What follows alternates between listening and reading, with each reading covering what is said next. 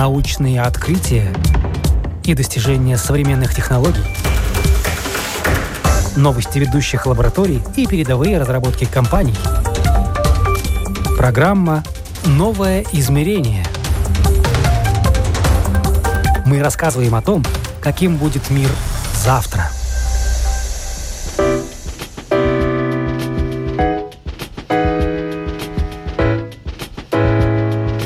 Будущее – вещь странная. Вот оно есть, а вот оно уже стало прошлым. В какое время мы живем, можно ориентироваться по технологиям.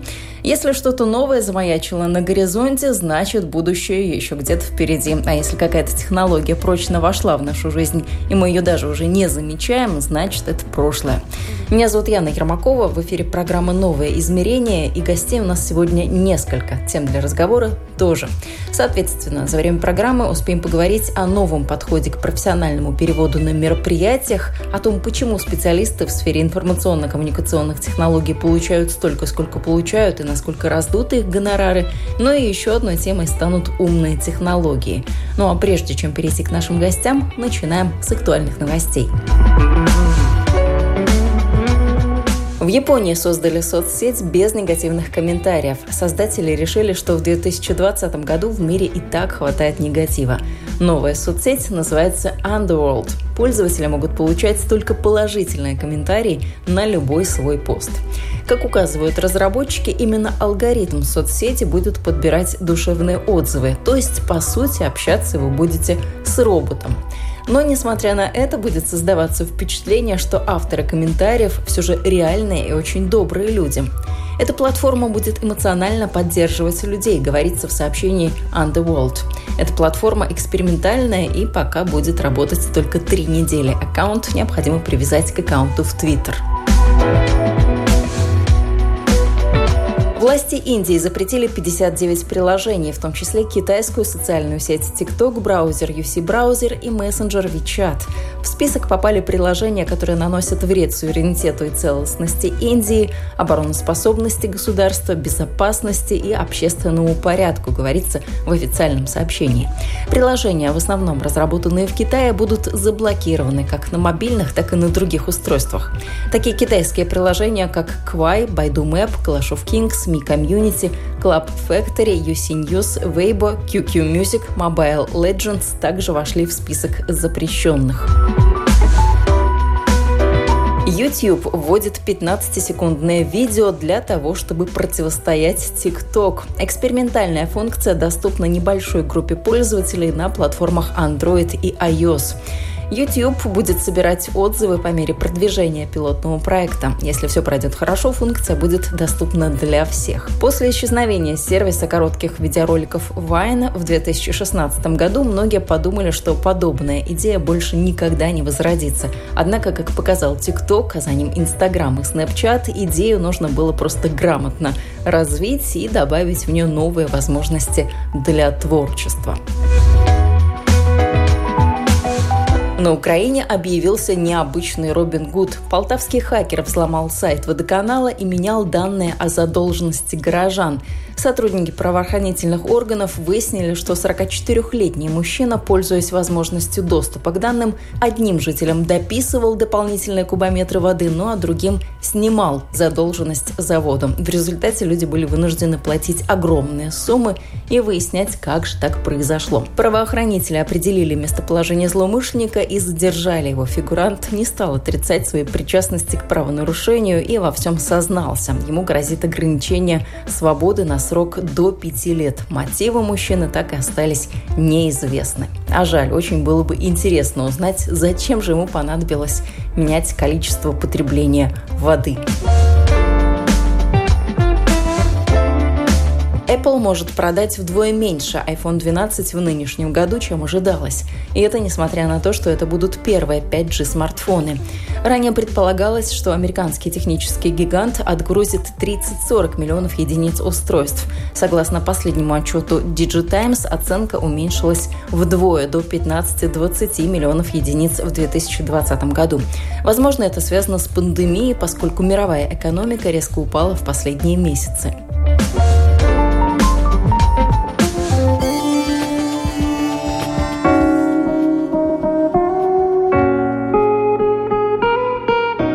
Были актуальные новости, ну а сейчас переходим к основной части программы. Наш первый гость Павел Ковалевич, основатель компании Джура, которая работает в сфере управления контрактами и автоматизации юридических процедур. Ну и говорим о том, почему труд специалистов в сфере информационно-коммуникационных технологий, или, как в народе говорят, айтишников, ценится настолько высоко и не раздуты ли зарплаты в этом секторе. Да простят нас уважаемые айтишники. И да, и нет. С одной стороны, зарплаты IT-специалистов э, непропорционально высокие, они достаточно надутые, и это не только про Латвию, это, в принципе, по всему миру. То есть и здесь, опять же, кроется вот это вот э, ушлая автоматизация, то есть работу IT-специалиста никто не сказал, что нельзя автоматизировать. Многие стараются, это пока сложно, но я думаю, что технически нет ограничений, почему нельзя автоматизировать какие-то вещи, которые делает эти специалисты. Но если уже появились открытые библиотеки, где кусочки кода можно взять, сложить, что-то сделать, то значит уже частично пришла автоматизация. Вы правы, это вот если на спектре смотреть, э, где слева совсем все делается каждый раз с нуля, да, а справа все делается машиной, то да, мы двигаемся определенно вправо, и мы вот не совсем слева находимся. И это не всегда заметно, это не всегда очевидно, это не всегда настолько прямолинейно, как есть алгоритм, который за тебя делает работу. И, возможно, где-то кусочки кода лежат. Возможно, их кто-то уже не пишет каждый раз. На работу IT-специалистов в сегодняшних реалиях Павел Ковалевич смотрит чуть шире. Меняется их профиль, появляются новые компетенции. Мир цифровых технологий диктует принципиально иные навыки. То, что мне кажется интересней вопрос, это работа вот в IT-сфере она становится, опять же, все более и более интердисциплинарной. Это не только работа с написанием кода, это работа такого психолога, выслушать э, другую сторону, понять, в чем проблема, правильно ее потом объяснить команде. То есть это становится вот уже такое более всеохватывающее явление. То есть это и э, понимание там, юридических каких-то аспектов. То есть это не просто написание кода становится. И я думаю, вот здесь вот э, очень сильно не хватает такого образования, э, которое поддерживает это. То есть маркетолог, который понимает IT-сферу, понимает, что такое код, понимает э, инженерию вообще, в принципе, ну, и концептуально, и на практике. Ну, это очень, это очень классно. Это и звучит, и на практике очень классно. И я думаю, что, люди, которые находятся вот на стыке там двух-трех профессий, это, наверное, вот будущее. То есть, когда человек понимает э, очень хорошо психологию, эмпатию и так далее, когда он понимает э, маркетинг и поведение людей, и когда он понимает инженерный аспект, э, ну, супер.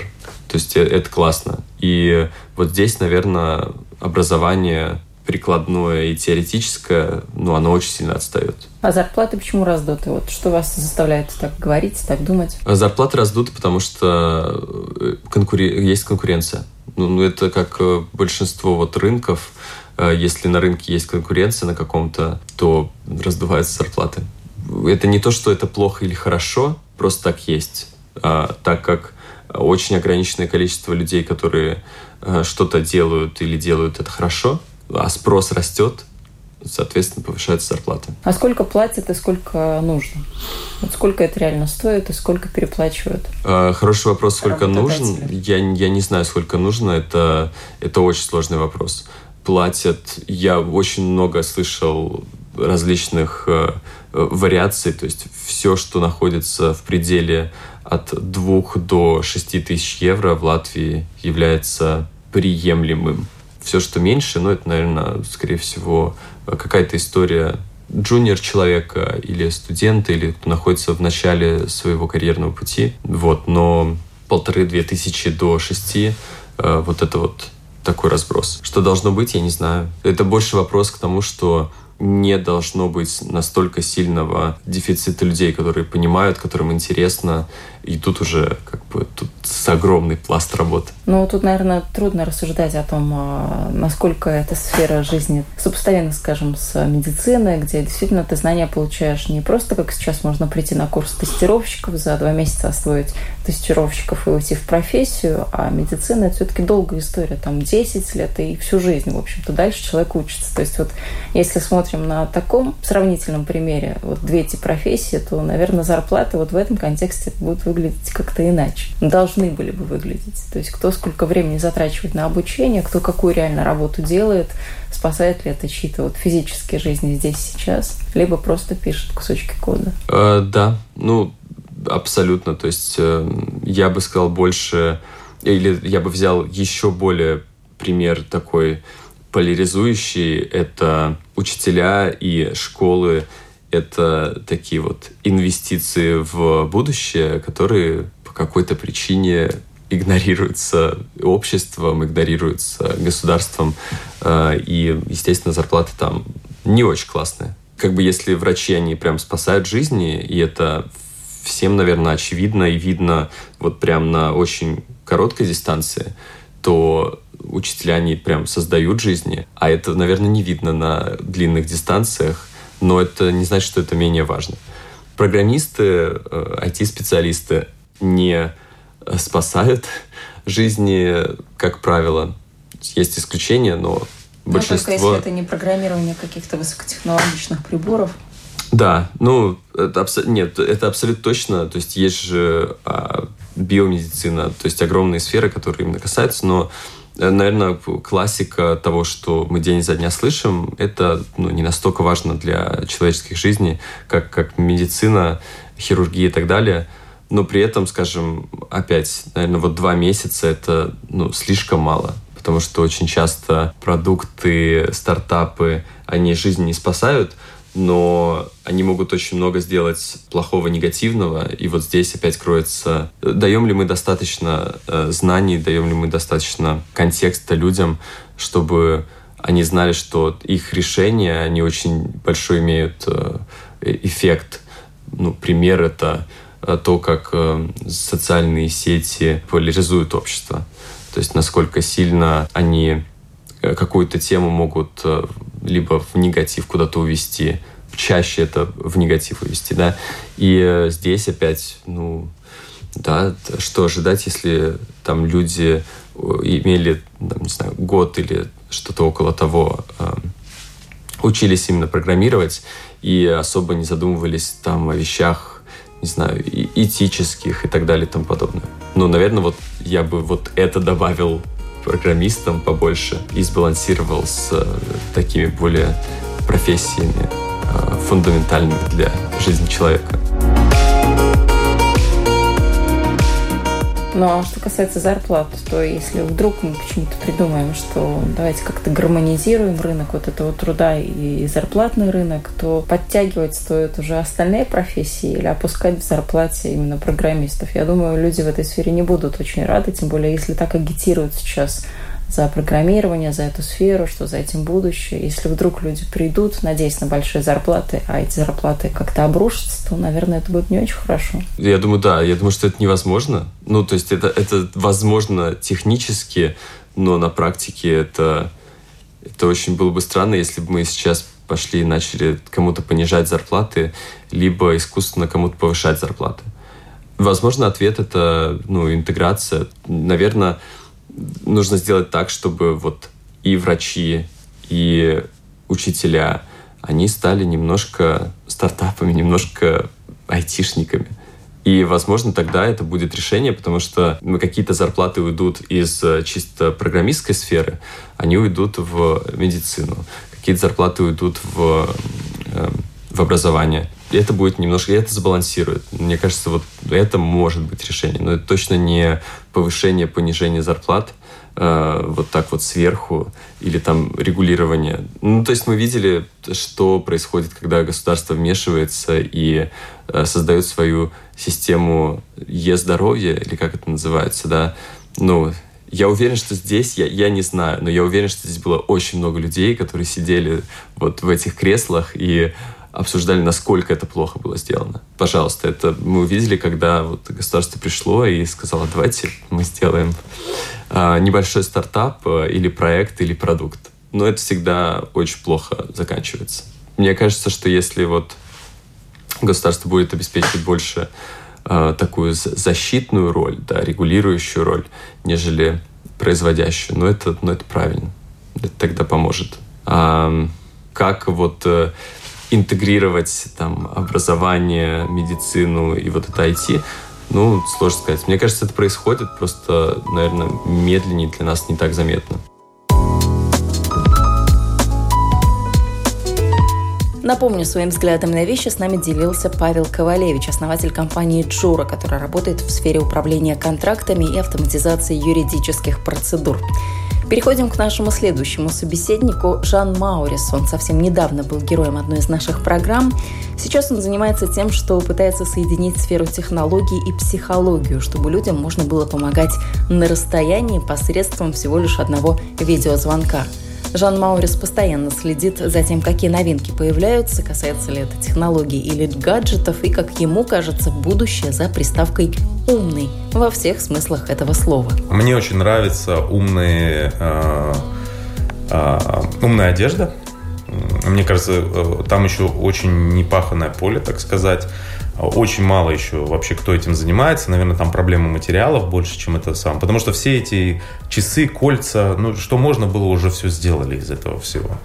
То есть мне кажется, что все, все что, если мы говорим о, каким-то, о каком-то клиентском этом самом, то все, что связано с умной одеждой, э, мне кажется, за этим есть что-то однозначно. И, естественно, э, если говорить о каких-то глобальных вещах, то это все, что связано, наверное, все-таки с э, нашим скажем так, а, environment, это как он по-русски? Среда. Средой, да, средой обитания. То есть э, а, это просто пример из жизни. Мы только что переезжали, и когда мы переезжали с одного дома в другой, я не мог представить, на каком количестве барахла мы сидим.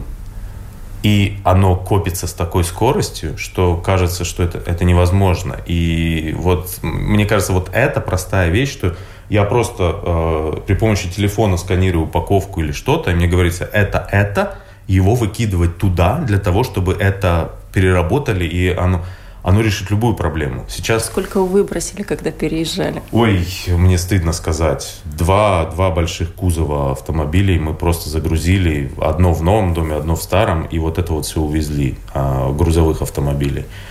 И я не мог себе представить, что вот это в принципе может быть. И оно в принципе, мы старались это все отсортировать, это туда увезти, что-то сами увезли на пункт сортировки и так далее. Но это все настолько сложно, потому что некоторые вещи непонятно, что с ними делать. Ну вот, кстати, да. для тех вещей, которые непонятно, что с ними делать, сейчас же тоже очень популярный сервис, когда можно отдать куда-то вот эти коробки на хранение в большом ангаре, они будут стоять храниться, ты будешь платить какую-то там подписку, абонентскую плату, там книжки, допустим, любимые да. бабушки или еще что-то. Есть такие серии, очень популярны на Западе, на самом деле, это и в Америке, в частности. И а, я считаю, что это очень странный э, принцип. То есть есть вещи, конечно, которые нужно хранить, потому что их негде хранить, поэтому их увозят туда. Э, это не проблема хранения, мне кажется, это проблема того, что именно там, где человек живет, он не, не может, у него нет физической возможности это хранить. Тогда они это э, решают. А архивировать и вот так вот хранить на это самое, мне кажется, что я такого даже не видел. Э, Чтобы вот как бы я храню это, потому что это там бабушкина. Если бабушкина, она обычно дома, ну, где-то. Или оно там где-то в кладовке, или в подвале, или еще где-то, или даже там в библиотеке в какой-то, если есть библиотека. Но оно хранится близко к душе, близко к сердцу. А то, что вот накапливается, мне кажется, самая главная проблема это вот вот вещи, которые даже вот, вот, вот эта ленточка, она же через какое-то время тоже полетит в мусорник. То есть а, все, и это полетит. А в какой? А как, а как вот это утилизировать? А куда это увезти? А, и вопросов миллион. А, и эти вопросы настолько не отлажены, а, что кажется, что ну как, как так? Ну, вот, вот, вот это, мне кажется, самая большая проблема, которую очень легко решить на самом деле. Но для этого требуется, скажем так, заинтересованность сразу же кучи сторон. То есть, чтобы и был бизнес в этом заинтересован, государство в этом заинтересован, и человек в этом заинтересован. А проблема то, что у нас как бы вот этого треугольничка нету. И, и все как-то там пытаются, и активисты пытаются что-то делать, и, и какие-то бизнесы появляются, которые на этом... И государство тоже говорит, вот мы сейчас будем сортировать, мы там будем то-то-то. Но все это, оно в результате как-то так плывет очень-очень странно. Но мне кажется, там за, за, этим будущее и за умными материалами и, так далее. Как я говорю, 25 лет назад мы не понимали, что, где мы будем через 25 лет. Вот то же самое будет еще через 25 лет. Мы будем, нам будет казаться сейчас, что мы, а, как нам сейчас кажется, мы 25 лет назад себя видели. То есть а 25 лет назад не было ни айфонов, ни интернета, ничего вообще. То есть мы ездили по картам и по картам ориентировались по знакам, чтобы куда-то а, доехать. А через 25 лет мы будем смотреть на Google Maps и Waze, который мы сейчас используем, нам будет казаться, как это возможно было, это же это нереально. А, а сейчас машины там нас сами привезут или мы прилетим, неважно, что там будет.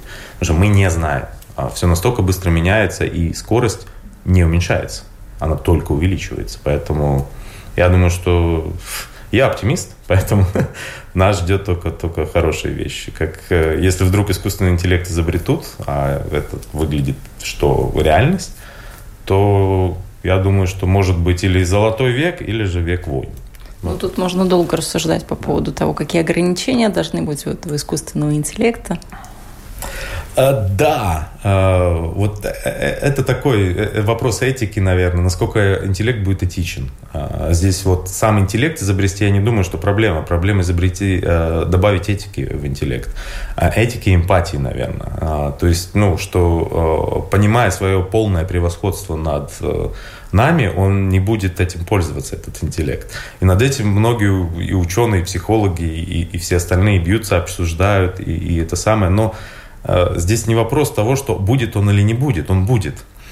А вопрос, будем ли мы к этому готовы и как мы будем его использовать. Потому что э, по сравнению с нашими возможностями, возможности интеллекта, они будут, ну, там не, речь не идет о разах, не, речь не идет о порядках, речь идет о миллионах порядков. А, быстрее, лучше там и так далее. Ну, вопрос, да, действительно, что мы с этим сделаем. Есть много фильмов интересных про это, но, скажем так, а, я, я смотрю на светлую сторону этого, но, естественно, темная сторона а, также существует. Но до того, как вы начали заниматься поведенческими шаблонами, портретами психологическими людей, чем именно вы занимались и что вам было интересно? И, может быть, какие-то идеи на будущее тоже есть? А, конечно, скажем так, я в свое время, у меня была компания по программированию, дизайну, мы делали и сайты, и а, мобильные приложения, что только не делали. Потом я окунулся в стартап-мир, мы с партнером а, инвестировали в несколько стартапов, и прошли всю эту, э, скажем так, э, э, современный, современную экосистему и в Европе, и в США посмотрели, как это.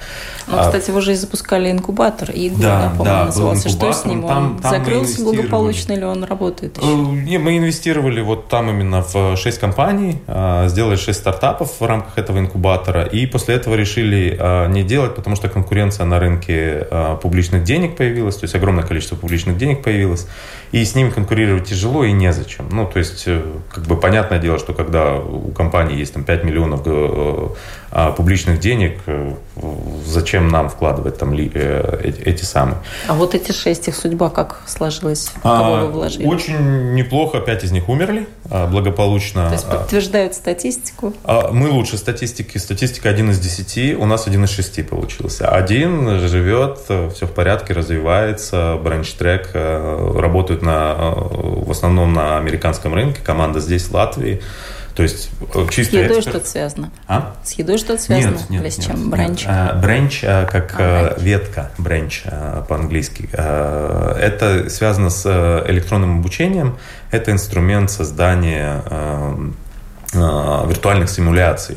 То есть, когда человек не просто учится, ему показывают раз, два, три, Ему говорят, ну вот вопрос, ответь, раз, два, три, три выбора. В зависимости от выбора человек уходит или туда, или туда, или туда. И, соответственно, всегда обучение происходит по, по принципу выбора человека. Что Такое он... интерактивное. Да, интерактивное обучение. А, много клиентов, и, и в основном в США, как я говорю. То есть А у нас один из шести тогда получился. Потом я очень много занимался всем, что связано с цифровой трансформацией крупных компаний.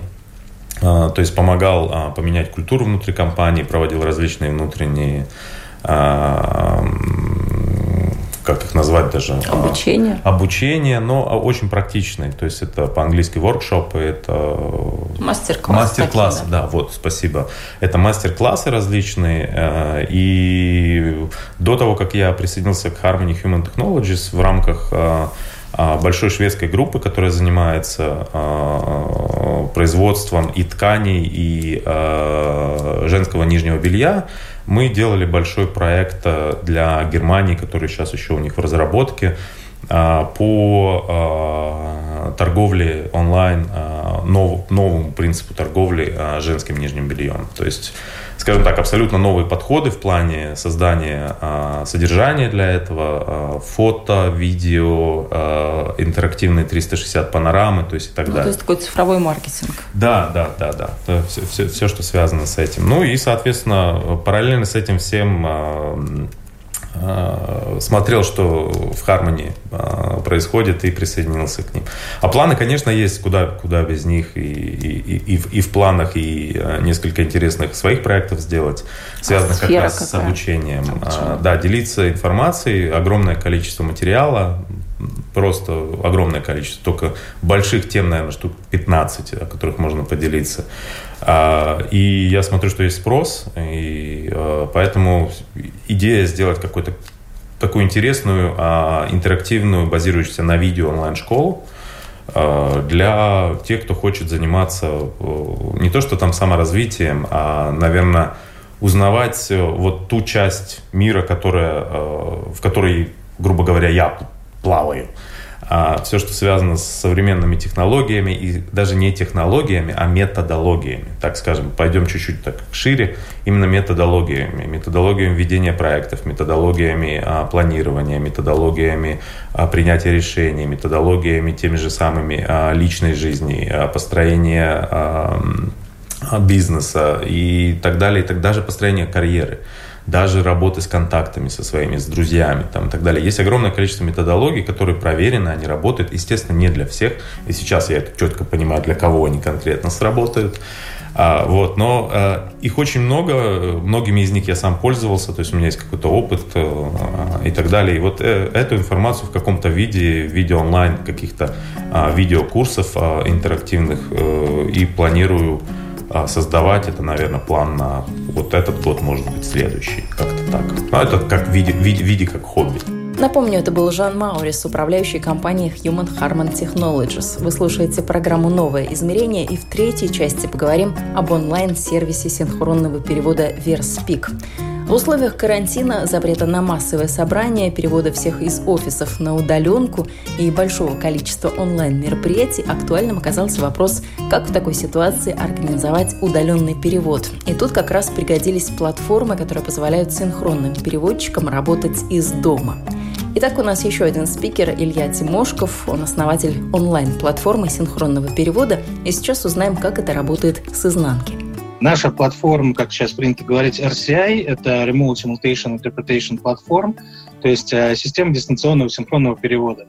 А, в до коронавирусную эпоху мы занимались э, упрощением и облегчением организации синхронного перевода. То есть э, в, на небольших мероприятиях, где нет большого объема людей, и где брать в аренду приемники синхронного оборудования достаточно дорого, мы предлагали использовать нашу альтернативу, где переводчики работают из дома, они получают на домашний компьютер прямую видеотрансляцию аудио-видеопотока без задержки с площадки, сами переводят через наш софт, а гости мероприятия слушают перевод через э, приложение, установленное на своих смартфонах.